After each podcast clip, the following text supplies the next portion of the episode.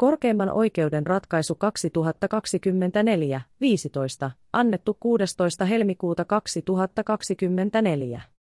Avainsanat, sopimus, sopimuksen syntyminen, todistelu, näytön arviointi, rakennusurakka. Tiivistelmä.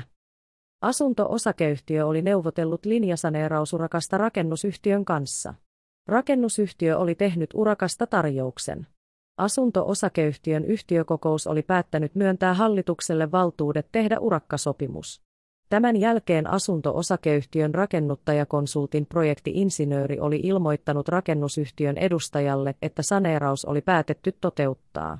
Lisäksi rakennusyhtiön edustaja ja asunto-osakeyhtiön hallituksen puheenjohtaja, jolla oli oikeus yksin edustaa asunto-osakeyhtiötä, olivat keskustelleet yhtiökokouksen päätöksestä toteuttaa hanke.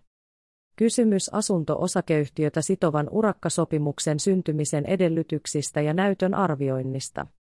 Muutoksen haku korkeimmassa oikeudessa. Asunto-osakeyhtiölle myönnettiin valituslupa. Asunto-osakeyhtiö vaati valituksessaan, että hovioikeuden päätös kumotaan ja kanne hylätään. Rakennusyhtiö vaati vastauksessaan, että valitus hylätään. Suullinen käsittely. Korkein oikeus toimitti suullisen käsittelyn todistelun vastaanottamiseksi siitä kysymyksestä, onko asianosaisten välillä syntynyt suullinen urakkasopimus. Korkeimman oikeuden ratkaisu. Perustelut. Kysymyksen asettelu. Rakennusyhtiön kanne perustuu siihen, että sen ja asunto-osakeyhtiön välille on syntynyt 11. huhtikuuta 2018 sitova urakkasopimus. Korkeimman oikeuden arvioitavana on, onko rakennusyhtiön ja asunto-osakeyhtiön välille syntynyt sopimus linjasaneerausurakasta. Arvioinnissa on merkitystä urakkasopimukselta edellytettävällä muodolla sekä yhtiön edustajien kelpoisuudella tehdä urakkasopimus. Kysymys on myös näytön arvioinnista. Urakkatarjouksesta. Korkein oikeus hyväksyy hovioikeuden perustelut ja johtopäätöksen siitä, että rakennusyhtiön tarjous linjasaneerausurakasta on ollut sisällöltään sillä tavoin yksilöity, että sopimus on voinut syntyä siihen annettavalla hyväksyvällä vastauksella. Sopimuksen muotovaatimuksista. Laissa ei edellytetä, että kysymyksessä olevan kaltaiset urakkasopimukset olisi tehtävä määrätyssä muodossa. Sopimus voi syntyä varallisuusoikeudellisista oikeustoimista annetun lain ensimmäisen luvun säännösten mukaisesti siten, että tarjoukseen sopimuksen tekemisestä annetaan hyväksyvä vastaus, riippumatta tarjouksen tai vastauksen ilmaisemisen tavasta. Tarjouksesta tai vastauksesta taikka kauppa tai muusta tavasta voi kuitenkin johtua muuta.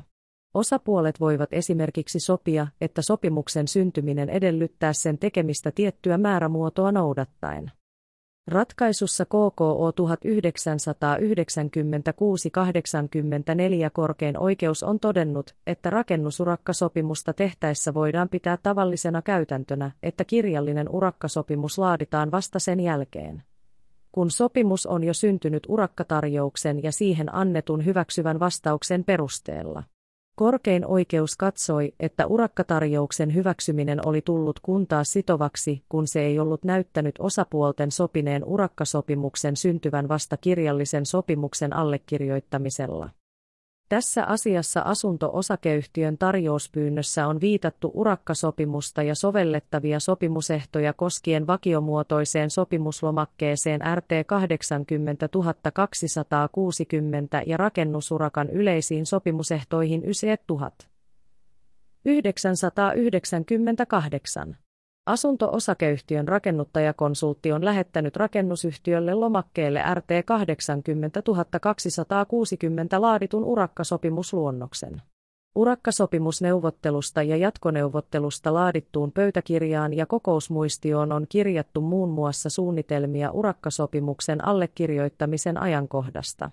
Edellä mainituista asiakirjoista tai muustakaan asiassa esitetystä selvityksestä ei kuitenkaan ilmene, että osapuolilla olisi ollut tarkoitus sopia tai muuten edellyttää, että sopimus voi syntyä vain, jos se tehdään tiettyä muotovaatimusta noudattaen. Asiassa on riidatonta, että osapuolten tarkoituksena on ollut edellä mainituista neuvotteluasiakirjoistakin ilmenevin tavoin kirjata urakkasopimus tietylle sopimuslomakkeelle, joka allekirjoitetaan. Tästä ei kuitenkaan seuraa, että urakkasopimus on voinut syntyä vasta kirjallisen sopimuksen allekirjoittamisella. Asunto-osakeyhtiö ei ole näyttänyt osapuolten sopineen tällaisesta kirjallisesta muodosta tai muutenkaan edellyttäneen tietyn muodon noudattamista sopimuksen syntymisen edellytyksenä. Näin ollen korkein oikeus katsoo, että urakkasopimuksen syntyminen rakennusyhtiön ja asunto-osakeyhtiön välillä ei ole edellyttänyt erityistä määrämuotoa. Kelpoisuudesta ja toimivallasta tehdä urakkasopimus asunto-osakeyhtiön puolesta. Sovellettavat oikeusohjeet. Asunto-osakeyhtiölain 7. luvun toisen pykälän mukaan hallitus huolehtii yhtiön hallinnosta sekä kiinteistön ja rakennusten pidon ja muun toiminnan asianmukaisesta järjestämisestä. Hallitus vastaa siitä, että yhtiön kirjanpidon ja varainhoidon valvonta on asianmukaisesti järjestetty. Hallitus tarvitsee yleensä yhtiökokouksen päätöksen muun ohella sellaisiin toimiin, jotka yhtiön koko ja toiminta huomioon ottaen ovat epätavallisia ja laajakantoisia. Asunto-osakeyhtiölain 7. luvun 22. pykälän ensimmäisen momentin mukaan hallitus edustaa yhtiötä ja kirjoittaa sen toiminimen. Pykälän toisen momentin mukaan isännöitsijä voi edustaa yhtiötä asiassa, joka luvun 11 pykälän mukaan kuuluu hänen tehtäviinsä. Saman luvun 23. pykälän mukaan yhtiöjärjestyksessä voidaan määrätä, että hallituksen jäsenellä tai isännöitsijällä on oikeus edustaa yhtiötä tai että hallitus voi antaa oikeuden jäsenelleen, isännöitsijälle tai muulle nimetylle henkilölle. Asunto-osakeyhtiölain 7. luvun 25. pykälän yksi momentissa säädetään muun ohella, että yhtiön asunto-osakeyhtiölaissa tarkoitetun edustajan yhtiön puolesta tekemä oikeustoimi ei sido yhtiötä. Jos edustaja on toiminut vastoin asunto-osakeyhtiölaissa säädettyä kelpoisuuden rajoitusta.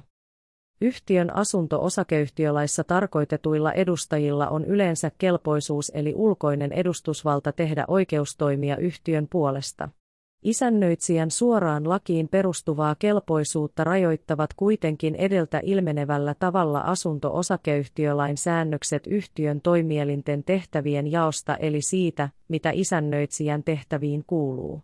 Asunto-osakeyhtiölaissa säädetystä kelpoisuuden rajoituksesta voi olla kysymys myös, jos oikeustoimi on asunto-osakeyhtiölain pakottavien säännösten vastaisena kokonaan kielletty. Edustajan toimivallassa on puolestaan kysymys siitä, millaisten oikeustoimien tekemiseen edustaja on oikeutettu suhteessa yhtiöön. Edustaja ylittää toimivaltansa esimerkiksi, jos hän tekee oikeustoimen yhtiön puolesta, vaikka siitä ei ole yhtiössä asianmukaisesti päätetty. Oikeustoimien tekeminen asunto-osakeyhtiön puolesta voi perustua myös yhtiön edustajan yhtiön puolesta toiselle antamaan valtuutukseen taikka sellaiseen asemaan, josta säädetään oikeustoimilain 10. pykälän kaksi momentissa. Viimeksi mainitun lainkohdan mukaan milloin jollakin toisen toimessa ollen tai muuten toisen kanssa tekemänsä sopimuksen johdosta on sellainen asema, että siihen lain tai yleisen tavan mukaan liittyy määrätynlainen kelpoisuus toimia tämän puolesta katsotaan hänet valtuutetuksi tämän kelpoisuuden rajoissa tekemään oikeustoimia. Tämä niin sanottu asemavaltuutus voi koskea lähinnä edustamista vakiotyyppisissä, usein toistuvissa ja taloudelliselta arvoltaan melko vähäisissä oikeustoimissa. Tavanomaisesta poikkeavien ja merkitykseltään suurempien sopimusten syntyminen pelkän asemavaltuutuksen nojalla on harvinaista. Arvioitaessa, katsotaanko henkilö tällä perusteella valtuutetuksi toimimaan toisen puolesta, on merkitystä muun muassa alalla vallitsevalla yleisellä tavalla. Korkeimman oikeuden arviointi tässä asiassa. Rakennusyhtiön urakkatarjous on koskenut yli kahden miljoonan euron linjasaneerausta, jonka toteuttaminen on asunto-osakeyhtiössä edellyttänyt yhtiökokouksen päätöstä. Yhtiökokous on 10. huhtikuuta 2018 tekemällään päätöksellä myöntänyt hallitukselle valtuudet tehdä urakkasopimus linjasaneerauksen ja kosteusvaurioiden korjauksen toteutuksesta ja tilata työ valitsemaltaan pääurakoitsijalta. Rakennusyhtiö on vedonnut siihen, että urakkasopimus on syntynyt kun asunto-osakeyhtiön hallituksen puheenjohtaja on antanut 11. huhtikuuta 2018 tarjoukseen asunto-osakeyhtiön puolesta hyväksyvän vastauksen yhtiökokouksen päätettyä edellisenä päivänä toteuttaa hankkeen ja valita toteuttajaksi. Rakennusyhtiön Asunto-osakeyhtiö ei ole riitauttanut sitä, että yhtiön hallituksen puheenjohtajalla on yksinkin ollut asunto-osakeyhtiölain 7. luvun 23. pykälän mukainen oikeus edustaa yhtiötä. Tämän huomioon ottaen korkein oikeus katsoo, että hallituksen puheenjohtajalla on ollut kelpoisuus tehdä urakkasopimus asunto-osakeyhtiön puolesta. Asunto-osakeyhtiö ei myöskään ole vedonnut siihen, että hallituksen puheenjohtaja olisi rakennusyhtiön tarjouksen hyväksyessään ylittänyt toimivaltansa ja että rakennusyhtiö olisi tiennyt tai sen olisi pitänyt tietää toimivallan ylityksestä. Rakennusyhtiö on lisäksi vedonnut siihen, että urakkasopimus on syntynyt jo asunto-osakeyhtiön rakennuttajakonsultin palveluksessa olevan projektiinsinöörin 11. huhtikuuta 2018 lähettämällä tekstiviestillä jolla tämä oli ilmoittanut rakennusyhtiön edustajalle, että yhtiökokous oli päättänyt toteuttaa asunto-osakeyhtiön linjasaneerauksen. Asiassa esitetyn selvityksen mukaan projektiinsinööri on toiminut hankkeen tarjousvaiheessa asunto-osakeyhtiön yhteyshenkilönä, osallistunut sopimusneuvotteluihin, laatinut luonnoksen urakkasopimukseksi ja lähettänyt hanketta koskevia ilmoituksia rakennusyhtiölle. Asiassa ei ole edes väitetty, että asunto-osakeyhtiön edustaja olisi valtuuttanut projekti-insinöörin tekemään urakkasopimuksen asunto-osakeyhtiön puolesta. Korkein oikeus katsoo, että kyseisen henkilön asema projekti-insinöörinä ja konsulttina ei ole ollut sellainen, että siihen lain tai yleisen tavan mukaan liittyisi kelpoisuus urakkasopimuksen tekemiseen asunto-osakeyhtiön puolesta. Näin ollen urakkasopimus ei ole voinut syntyä projekti-insinöörin tekstiviestillä. Onko hallituksen puheenjohtaja tehnyt urakkasopimuksen asunto-osakeyhtiön puolesta? Asiassa esitetty selvitys. Korkeimman oikeuden suullisessa käsittelyssä asunto-osakeyhtiön hallituksen puheenjohtaja on kertonut, että rakennusyhtiön edustaja oli soittanut hänelle 11. huhtikuuta 2018 sen jälkeen kun rakennusyhtiön edustaja oli saanut asunto-osakeyhtiön rakennuskonsultin projekti-insinööriltä tiedon yhtiökokouksen päätöksestä. Puhelussa oli keskusteltu siitä, mitä yhtiökokouksen päätös tarkoittaa ja mitä hankkeessa seuraavaksi tehdään. Yhtiökokous oli edellyttänyt urakan sisältöön tiettyjä tarkennuksia, joita oli käyty läpi. Lisäksi oli keskusteltu linjasaneerauksen yhteydessä tehtävien kosteusvauriokorjausten suunnittelusta ja siitä, että asunto-osakeyhtiö tulee pyytämään lainatarjouksia pankkeilta. Rakennusyhtiön edustaja on korkeimmassa oikeudessa todistajana kertonut, että hän oli soittanut asunto-osakeyhtiön hallituksen puheenjohtajalle varmistaakseen projekti-insinööriltä saamansa tiedon yhtiökokouksen päätöksestä. Asunto-osakeyhtiön hallituksen puheenjohtaja oli vahvistanut, että yhtiökokous oli päättänyt toteuttaa hankkeen. Lisäksi hallituksen puheenjohtaja oli ilmoittanut, että hanke voidaan laittaa tosissaan käyntiin. Hankkeen rahoituksesta tai kosteusvauriokorjauksista ei ollut ollut puhetta. Puhelinkeskustelun jälkeen asunto-osakeyhtiön isännöitsijä on sopinut rakennusyhtiön edustajan kanssa asukastiedotustilaisuuden järjestämisestä 24. huhtikuuta 2018. Rakennusyhtiö on 17. huhtikuuta 2018 lähettänyt asunto-osakeyhtiön osakkaille ja asukkaille kutsun tilaisuuteen ja laatinut tilaisuutta varten tiedotusaineiston jonka mukaan linjasaneeraus ja kosteusvauriokorjaus toteutetaan 28.5. 14. joulukuuta 2018 välisenä aikana. Rakennusyhtiö on lisäksi avannut linjasaneeraukseen liittyvän verkkokaupan asunto-osakeyhtiön osakkaille. Tiedotustilaisuus on järjestetty rakennusyhtiön toiveesta 24. huhtikuuta 2018, vaikka asunto-osakeyhtiö oli edellisenä päivänä saanut pankilta kielteisen lainapäätöksen. Samana päivänä osapuolten välillä on järjestetty linjasaneerauksen urakkasopimusjatkoneuvottelu, jossa on sovittu, että urakkasopimus allekirjoitetaan 8. toukokuuta 2018, jos asunto-osakeyhtiö saa rahoituksen. Näytön arviointi. Rakennusyhtiön edustajan ja asunto-osakeyhtiön hallituksen puheenjohtajan välisen puhelinkeskustelun sisällöstä on esitetty osittain ristiriitaista näyttöä. Sekä rakennusyhtiön edustaja että asunto-osakeyhtiön hallituksen puheenjohtaja ovat kuitenkin kertoneet, että puhelussa on keskusteltu yhtiökokouksen päätöksestä toteuttaa hanke. Rakennusyhtiön edustajan kertomuksen mukaan asunto-osakeyhtiön hallituksen puheenjohtaja on lisäksi ilmoittanut, että hanke voidaan yhtiökokouksen päätöksen jälkeen laittaa tosissaan käyntiin. Rakennusyhtiön edustajan kertomuksesta ilmenee, että hän on jo projekti-insinöörin tekstiviestin perusteella ja viimeistään asunto-osakeyhtiön hallituksen puheenjohtajan kanssa käydyn keskustelun jälkeen ollut siinä käsityksessä, että urakkasopimus oli syntynyt. Asunto-osakeyhtiön hallituksen puheenjohtaja sen sijaan on kertonut, ettei hän ollut hyväksynyt asunto-osakeyhtiön puolesta tarjousta linjasaneerauksesta. Korkein oikeus toteaa, että asunto-osakeyhtiön hallituksen puheenjohtaja on tiennyt yhtiökokouksen päätöksen sisällöstä ja siitä, ettei asunto-osakeyhtiön hallitus ollut vielä hyväksynyt urakkatarjousta tai saanut urakan toteuttamista varten tarvittavaa rahoitusta. Näissä olosuhteissa on uskottavaa, ettei asunto-osakeyhtiön hallituksen puheenjohtajan tarkoituksena ole ollut puhelinkeskustelussa 11. huhtikuuta 2018 sitoutua asunto-osakeyhtiön puolesta urakkasopimukseen. Korkein oikeus toteaa, että se, että asunto-osakeyhtiön hallituksen puheenjohtaja on informoinut rakennusyhtiön edustajaa asunto-osakeyhtiön yhtiökokouksen päätöksestä toteuttaa linjasaneeraus, ei ole merkinnyt urakkasopimuksen tekemistä asunto-osakeyhtiön puolesta.